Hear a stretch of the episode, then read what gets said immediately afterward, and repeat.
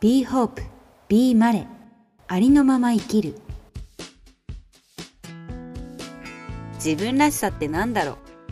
誰しも一度はいや週に1回くらいは考えずにはいられない。ですよね。特別になりたかった子供時代。殻をぶち破った学生時代。世界の見方に大きな変化が訪れた20代前半。まだまだ人生ひよっこの表現者春日まれが自分のこと周りのこと社会のこと世界のことを自由に語るポッドキャスト。知る考える言葉にすると自分にとって大切なことが見えてくる。ありのままの自分にまた一歩近づける。そんな気がします。さあ今日はどんな気分？どんな話？どんな自分が待っているのかな？最後までお楽しみください。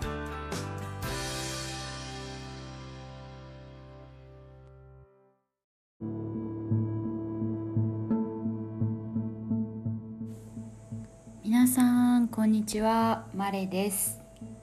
暑いですね。本当にちゃんとみんな冷房つけてください。なんか気候変動でこんな気温がおかしくなってるのにさらに冷房をつけて気候変動を止める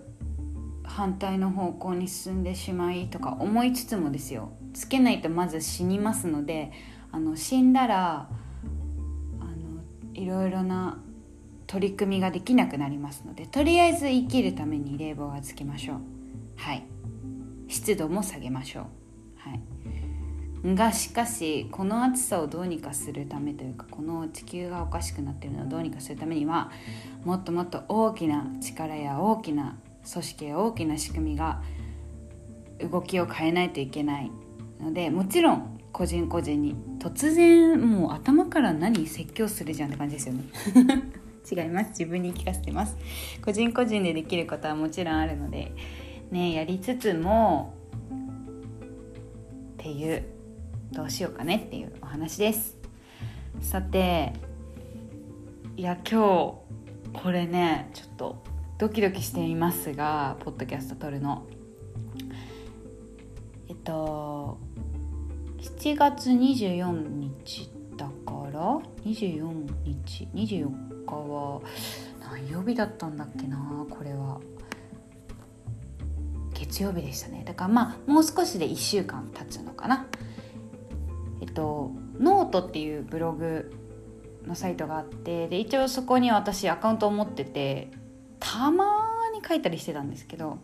久々にノートに書きたいことがあってでポッドキャスト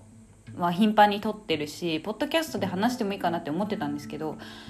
ポッドキャストってこう結構みんなさお料理しながら聞いてるよとか言ってくれたりあのながら聞きができるじゃないこうポッドキャストだけを真剣に聞く時間みたいのを設けてる人はなかなか少ないと思うんですよね移動時間とかに聞いたりとか。なのでなんか自分も喋っちゃって後から振り返ることってなかなかないしこうどっちかっていうとすごいなんだろうな 垂れ流しって言い方はちょっと汚いかもしれないけどバーって本当に文字がダーって流れて言っては消えていく文字たちみたいなイメージなのポッドキャスト。だからこそ話せることもあるしこういうリズムだったりとか私の声だったりとか抑揚だったりっていうのでそれが面白いとか楽しいって思ってくれる人もいると思うので撮ってるんですけど1週間前にノートに書いたことは、まあ後から自分も振り返りたいしポッドキャストはクリックしてから何十分って時間をこうみんなが取ってくれるわけだけどそうそこのハードルが高いなって思ってる人もまあ途中でやめたりとかしながらも読めるようなものにしたいなって思ったので、まあ、ノートで書きました。でもなんかみんなのため誰かのためっていうよりかは第一に自分が書きながらこうゆっくり考えを巡らせたかった整理したかったっていうのもあって書きました。でえっとタイトルが稼げない俳優をどうやって続けてきたかっていうタイトルにしてこれタイトル先に決めたんだよねタイトル先に決めて書いたんですけどあのまあ、どんな記事かっていうのは興味がある方は読んでいただけたらなって思うんですね。で今サグ・アフトラっていうあのアメリカの映画ハリウッドだったり映画に出てる俳優組俳優さんの組合ユニオンがあってそこに所属してる約16万人の俳優さんたちがストライキを起こしていると。でそのストが始まる前に脚本脚本家さんの組合でストライキが起きて AI の進出によってやっぱ脚本を書く人たちの仕事が結構こう危ぶまれてたりとか保証がなかったりとかあとはま賃金の問題とかでストライキを起こしててでそれにかまあ何て言うんだろうこう乗ってくる形で俳優たちも今こう物価が上がってる時物価がすごく上がってるアメリカも上がってるのに報酬賃金が上がらないだったりとかあとはサブスクが今もう主流じゃないこう前までだったら DVD が売られたりじゃあどっかで再放送されたりって時に印税がもちろん俳優には入るんだけど日本ではどうか知りませんけどアメリカでは印税が入ってで今はネフリとかこうフールとかいろんなサブスクでさ配信されるのってもう1回出ちゃったらな何万何千万って人が何回でも見れるわけじゃないですか。でその見た回数視聴された回数によってちゃんと印税報酬が俳優にも後から支払われていくっていう仕組みはあるんだけどその金額が本当に私もびっくりするぐらい少なくてでそういうことをその賃金を見直せっていうこととかでストライキを起こしてます。まあ、詳細はあのみんなニュースとかいろいろ細かい記事とかも出てると思うし私もあの知識が不足している部分もあるかと思うので興味のある方はご自身で調べてもらえたらなと思うんですけどなんそれを見てて私は結構何年も前からいろいろ舞台で活動していく中で、まあ、お金お金のことについてはすごいいろいろ悩んだりとかうん不満があったりとか考えてきたことがあってただそれを公の場で、まあ、誰もが見れる形で記したことはなかったんですね。でなんか結構それはまあそういうことを書い書くとこの人は扱いづらいなだったりとかこの人はそんなに？すごい言い方こんなこと言う人いるか分かんないんですけどそんなに売れてないくせになんか求めすぎじゃないかとかそれだけのギャラを上げるだけの価値があるのかとか何かいろいろ誹謗中傷とかもありそうだなって思ったり怖いな単純に怖いなって思って公の場では書いてこなかったんですけどなんかうーんここ半年ぐらいまあそういう俳優としての活動とかを一旦から離れてちょっとゆっくりと考えたりとか見つめ直す時間みたいのが増えていった中でその俳優以外の仕事もしていく中でやっぱりみたいな。私が役者として俳優として舞台の上で、まあ、労働していたいることに対する報酬ってなんか世界世界の世の中の仕事という観点から見たらめちゃめちゃ低くないっていうことに前から知ってはいたんですけど改めまして改めまして感じてであんまなんかナレーターとかその自宅で録音する声の仕事とかを始めてそれであなんかもちろん自分の声も使うし時間も使うしいろいろと修正したりだとか時間を使うんだけどあこれに対してやっぱこれだけの対価がもらえる？これぐらいの対価がもらえるだけ自分の声だったり表現に価値があるんだっていうのをすごいなんか自覚できた体験がいくつかあってそうなった時にやっぱ舞台私はその舞台がメインなので、まあ、映像のこととかは今回のブログには書かなかったんですけど、まあ、書けなかったんですけどあれ？みたいな。めっちゃ時間使ってもう体も心もすごいたくさんエネルギーを消費してであの対価かみたいな。時給換算とかはもう怖くてやらないようにしてるんだけども改めましてやってみても面白いかなって思うんですけどなんかやっぱおかしいかも。いやいややっぱおかしいよって思って書いてみたって感じです。で今回は別にこのポッドキャストでブログの内容を読むとかではないので内容に関してはあのぜひ読んでいただけたらなって思うんですけど正直自分もあのこんなたくさんの人に読んでもらえると思ってなかったから なんかすごく力をもらって。でというのも、まあ、いいねっていいねって思っている人が押してくれると思うのでいいねだったりとかあのブックマーク後からでも読み返せるようなこうブックマークをつけてくれるこれツイッターですけど人とかあとは自分の思いも添えてシェアしてくれる人とかが想像以上にたくさんいてすごいなんか勇気をもらってあなんか同じこ同じようなこと考えてる人意外といたんだなみたいな。なかなかこういう話って俳優の仲間でもすることがなくてっていうのも同じ作品に出ててもみんなギャラティーとかは違ったりするからえギャラいくらもらってんのって話とかはまあタブーじゃないですか。絶対しないしそれをすることによってねなんかこう障壁というかまあんなんだろう。なんか一緒の作一個の作品を作る仲間にこう亀裂が入ったりするのももちろん良くないことだから、まあ、そこは雇ってくれてる人と働いてる側でのまあ契約っていうところでそのギャラを公開したりとかはないんですけどでもそうだからこそそういう話ができなくて逆に一緒に共演してない人とかちょっと遠い人とかとそういう話してあそんな低いんだとかそれぐらいもらってんだみたいな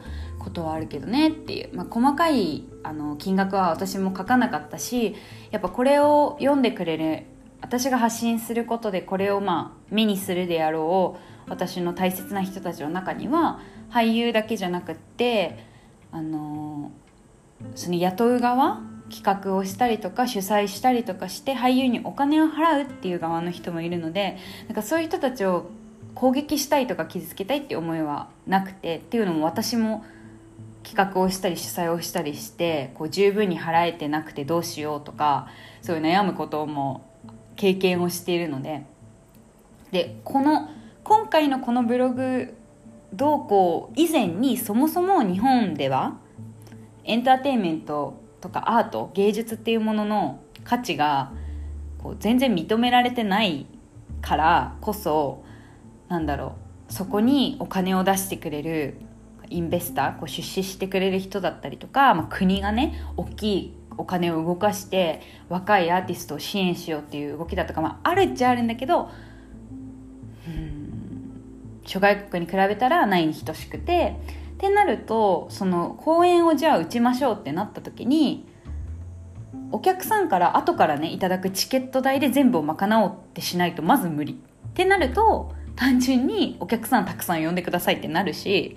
呼べれば、まあ、ギャラもらえるっていうのがチケットバック制みたいなことになってくるのでなんか後からお金を回収しようみたいな仕組みにどうしてもなってしまう、まあ、大きな劇団とかは除いて多分。だから難しいというのはもちろんもちろん分かってるけどでも例えばありえない話かもしれないけど今日本のじゃあ舞台俳優さんたちがギャラ引きすぎますってなってもうこのこれよりも低いギャラでは出ませんみたいなストライキをみんなが起こしたら誰も舞台に立ってくれる人がいなくなる。ってなってあじゃあまずちょっときつい赤字になるかもだけどとりあえずギャラ上げようってなってじゃあギャラ上げるためにはチケット代上げる？いやそしたらお客さん来ないぞ。じゃあどういう形で資金を集めればいいんだっていう、まあ、今ねもうクラファンとかなんだろうそのスポンサーつけたりとかいろんな取り組みをしてる人がいるけどなんかその新しいお金の集め方と舞台の作り方作品の作り方みたいなこうフォーマットができてくればね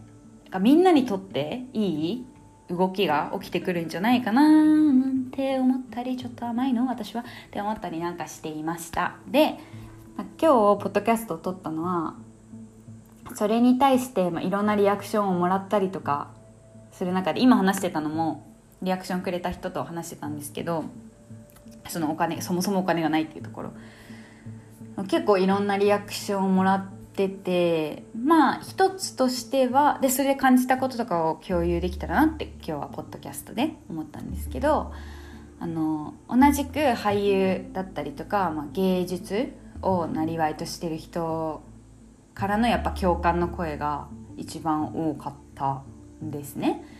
で、まあ、ある人は例えばアメリカで演劇を学んでた経験があってその時にアメリカのアメリカのあの俳優さんアメリカで活躍する俳優さんにチケットノルマっていうのが日本にはあるみたいな話したらなんだそりゃみたいな 驚愕していたっていうことをシェアしてくれた人とかがいてあとは、まあ、結構ね日本でも商業の舞台とかで活躍してる人大きなお金が動いてる舞台で活躍してる人とかも同じこと考えてくれたりしていったのもすごいなんか心強かったしあと私の妹が全然舞台とは関係ない仕事をしているんですけどまあどの仕事もそうかもしれないけどまあ肉体労働なんですよね。すごくこう体を使う。で身体的な疲労もすごく大きな仕事をしていて妹がなんか読んでくれたみたいで泣いたみたいな返事が来て「えどどうして泣いたの?」って思ったらその好きなこと好きなことやってるからこれぐらい我慢できるよね？とか好きなことなんだからこれぐらいお給料低くても好きだからやれるよね？みたいなことを直接今みたいな文章を投げられなくても投げかけられなかったとしてもそのような圧力を感じながら普段やっぱ仕事をしてるみたいででもなんか好きだ好きだからと給料が低くていいは全然結びつかないって誰もが分かってるはずなのにそういうふうに搾取されちゃうっていうことがあの私は俳優で妹は違うけど同じ共通点を見つけたみたいでもう本当にその通り過ぎて辛いみたいな感じで。で結構ツイッターでもその好きとお金の話は全然別だと思いますっていう方って書いてくださった方もいる。本当にそうだと思う。好きなことでしっかりお金稼いで稼げてる人もいるし嫌いなことをしてお金稼いでる人もいるし好きなことで稼げてない。嫌いなことで稼嫌いなことで稼げてない。なんかいろんなパターンがあると思うんだけどなんかここは別に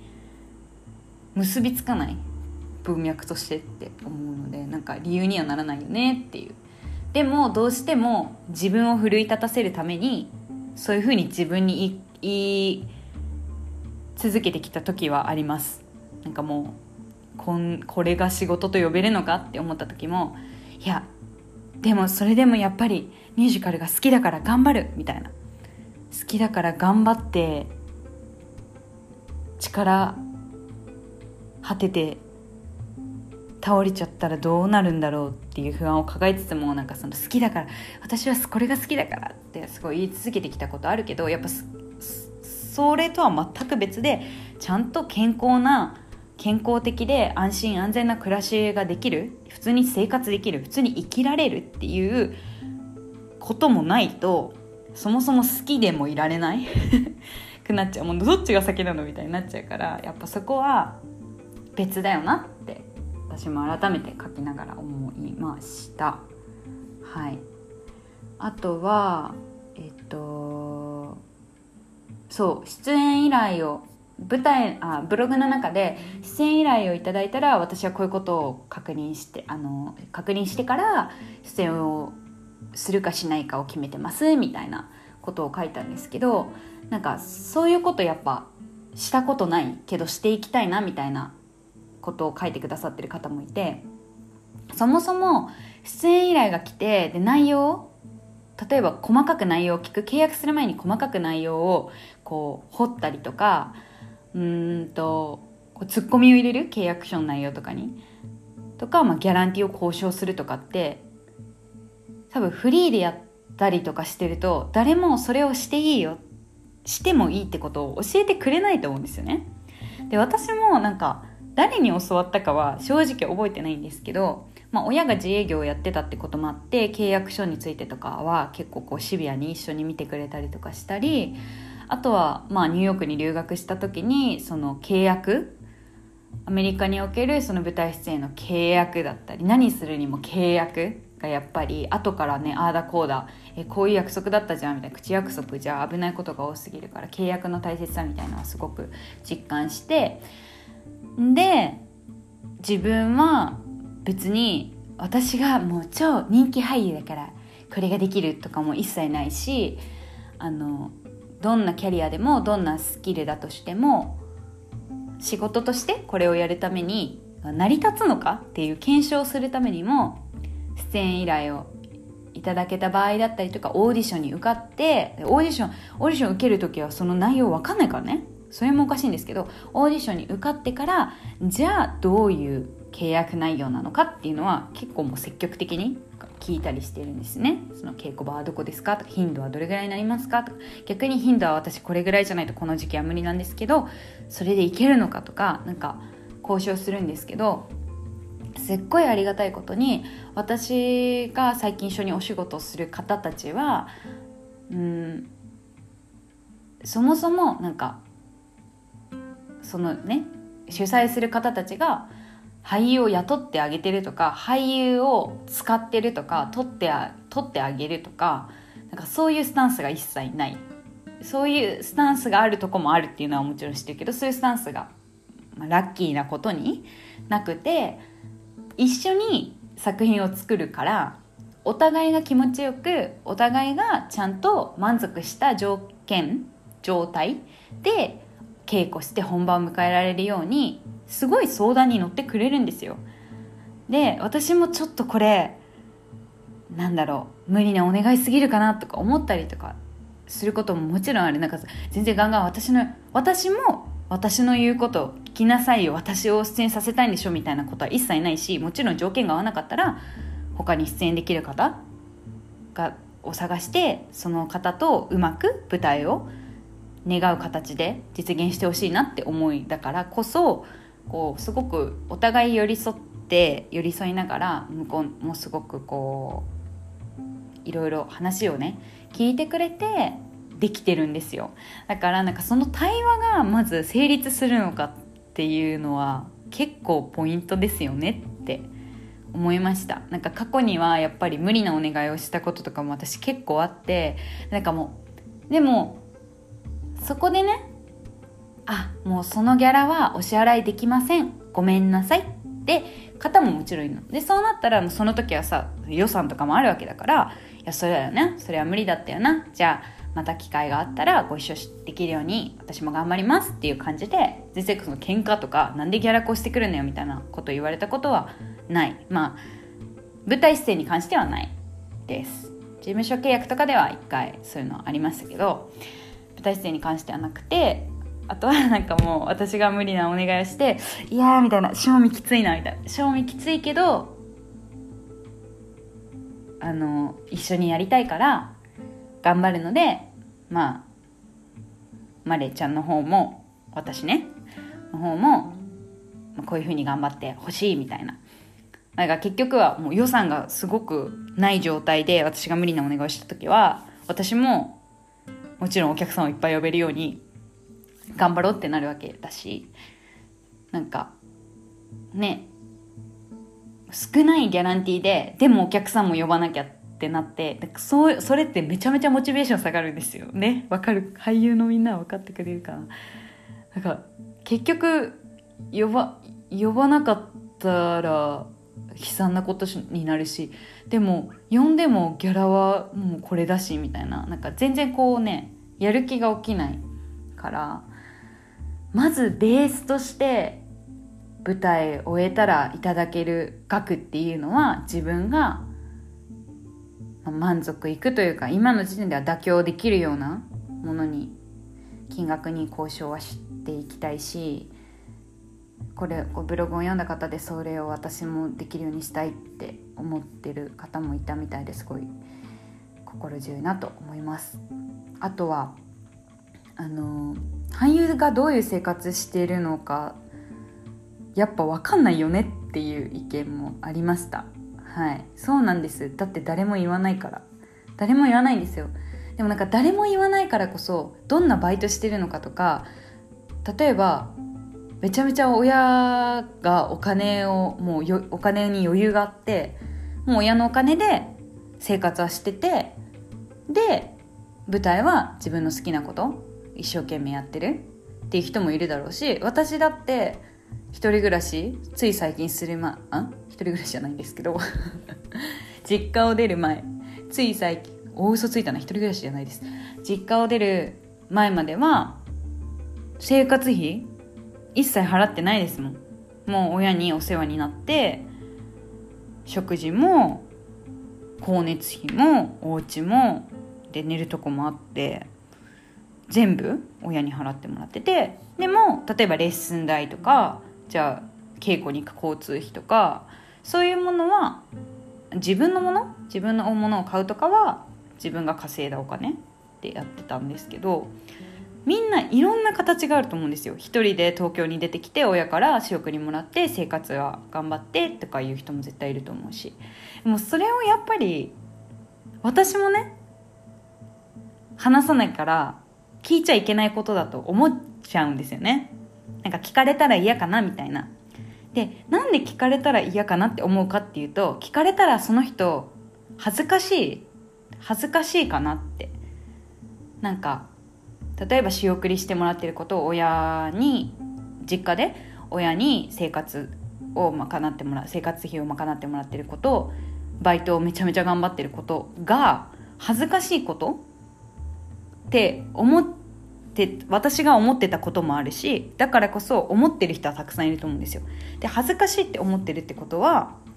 話したくないじゃない？できればね人の前で。で私もそんな恥ずかしい思いさせたくないから聞かない。ってなるともう誰も話さないそんなこと。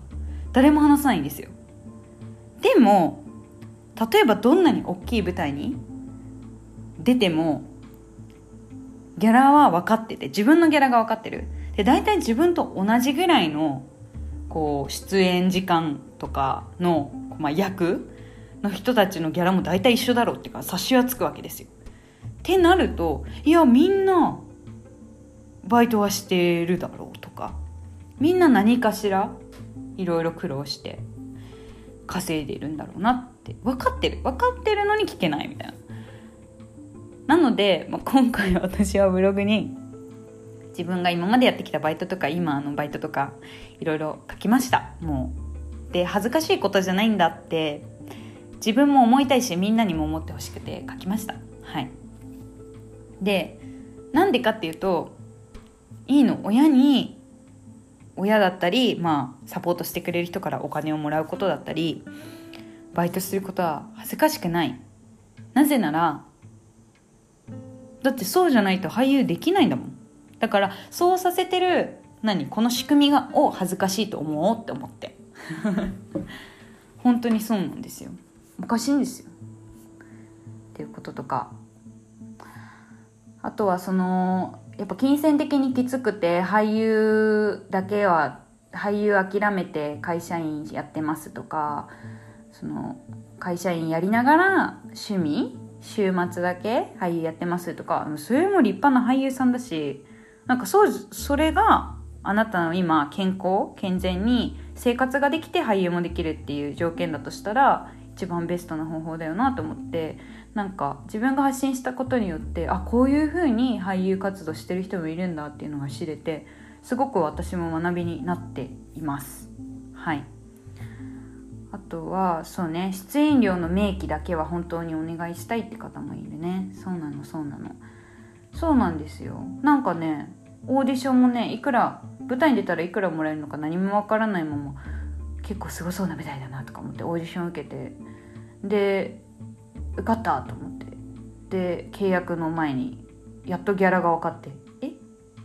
これだけ？みたいになることもね多分みんな経験あると思うんですけど。でもなんかこんな頑張ってオーディションも何回も行ったし受かったし出たいんだけどえ？どうしようみたいなね。この出たいっていう頑張ったオーディション勝ち抜いてきた出たいっていう気持ち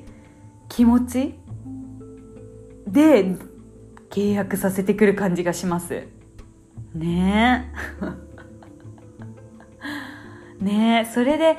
お金もの面もさすごく満足いくものだったらよっしゃってなるのにね。なんかこのえこれだけだけどどうしようってさせなさせるというかなっちゃうの結構辛いですよね。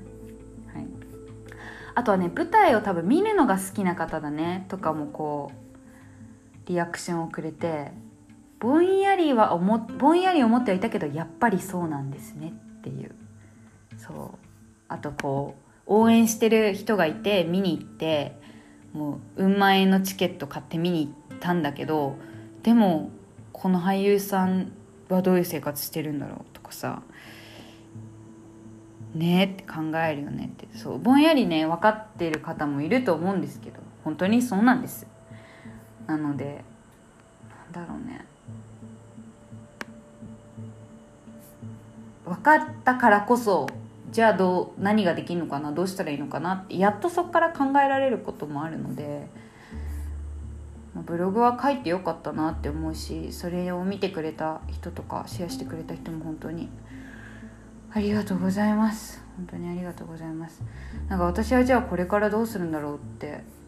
全然何も考えてないんですよ。全然考えてないんですけどああとやっぱさあのお手本がいないってって書いてる人もいて本当その通りだなって思うの。本当にその通りなの。みんなで仕事についてとか収入面について話せないからこう赤裸々に。話せないからどうしたらいいか分かんないの誰も。そう分かんないんですよ。なのでなんか他の仕事をしながら他の例えば収入面を安定させるためにこういうことをしながら、まあ、時間も融通が利く。こういうで体力もそんなに使わない。とかよくわかんないけどそういうことをしながら舞台はこういうバランスでやってますよとか舞台出演中のこの期間はもう集中してそうじゃないこの、えー、冬のシーズンの間だけどこどこに行ってこういう風な仕事をしてますよとか多分いろんなやり方はみんなあると思うんですよね。なんか100人いたら100人違うやり方で生活してると思うんですけどやっぱりそれが話せないっていうのがなんかうんって。アンケートとか取ってみても面白いのかもしれないね。みんながどういう生活してるか、まあ、世代によってとか、うん、世代が大きいのかな。とか、まあ、性別によって多分選ぶバイトとかも違うと思うしそういうところもね自分は興味があるので。なんとかして。でもなんとかして自分が主催する時は出演してくれる人にちゃんとお金が出せるようになりたくて私も。本当になりたくて。ぶっちゃけた話去年やった自自分で企画したライブでは思った通りの成果が出せなかったね。でなんで出せなかったかっていうとやっぱり集客に頼ってるからなんですよ。だからもうやり方を変えなきゃいけない。本当に私も。私もそこはみんなと多分同じスタートラインに立ってると思うから一緒に頑張りたくて。ででも私は後からでもどうにかしたくてめちゃめちゃ補助金をもらえるように頑張りました。でもそれはもう協力してくれる人がいたからできたことですっごい遅れましてだけど補助金をもらいただいてそれでまあね本当は良くないよ後払いみたいになっちゃうのは。でまあこうボーナスみたいな形でみんなにあのペイできたから結果的にはこれをペイされた側が聞いてて不快に思ったらごめんなさいだけど結果的にはまあなんとかなったのかって自分の中では折り合いをつけたいところなんですけれどもねでもさ毎回クラファンするわけにもいかないじゃん。またクラファンまたクラファンで結局クラファンもさお客さんとかファンの人からお金をもらうわけだからなんかそれも違うじゃない。やっぱりもっと大きい誰かや何かからちゃんと資金をもらえるようにその自分がやることの価値とかもアピールしていかないといけないし難しいなと思っております。はい、そんなこんなで今日は私がノートにあげた稼げない俳優をどうやって続けてきたかというブログに対していただいたリアクションだったり、えー、それをいただいて思ったことだったりを話しました、えー、私のポッドキャストでは珍しいちょっと真面目な回になりましたけれども、はい、冷房がつけられる部屋に住めてるということに感謝をしてその生活を続けられるようにそして舞台にもこの生活を続けながら舞台にも出られるように私もこれから頑張っていきたいと思うしこういう発信をすることに何かしらの、まあ、意味はあるのかなっていうことは分かったのではい。とても希望を皆さんのリアクションやえー、共感からいただきました。ありがとうございます。ではまた次回のポッドキャストでお会いしましょう。Thank you for listening. Bye、uh, By the way I, I spoke English. in last two episodes right and then one of my friends told me that I couldn't understand anything that you've said, but it was really fun ということで、まあ、そんな回もまたあってもいいのかなと思っています。If you have any requests for me to、uh, talk about in this podcast, もし何かトピックとかリクエストあったら、please tell me and free to,、uh, be free to DM me in any social media. なんか DM とかいつでも気軽にください。それでは、バイバーイ。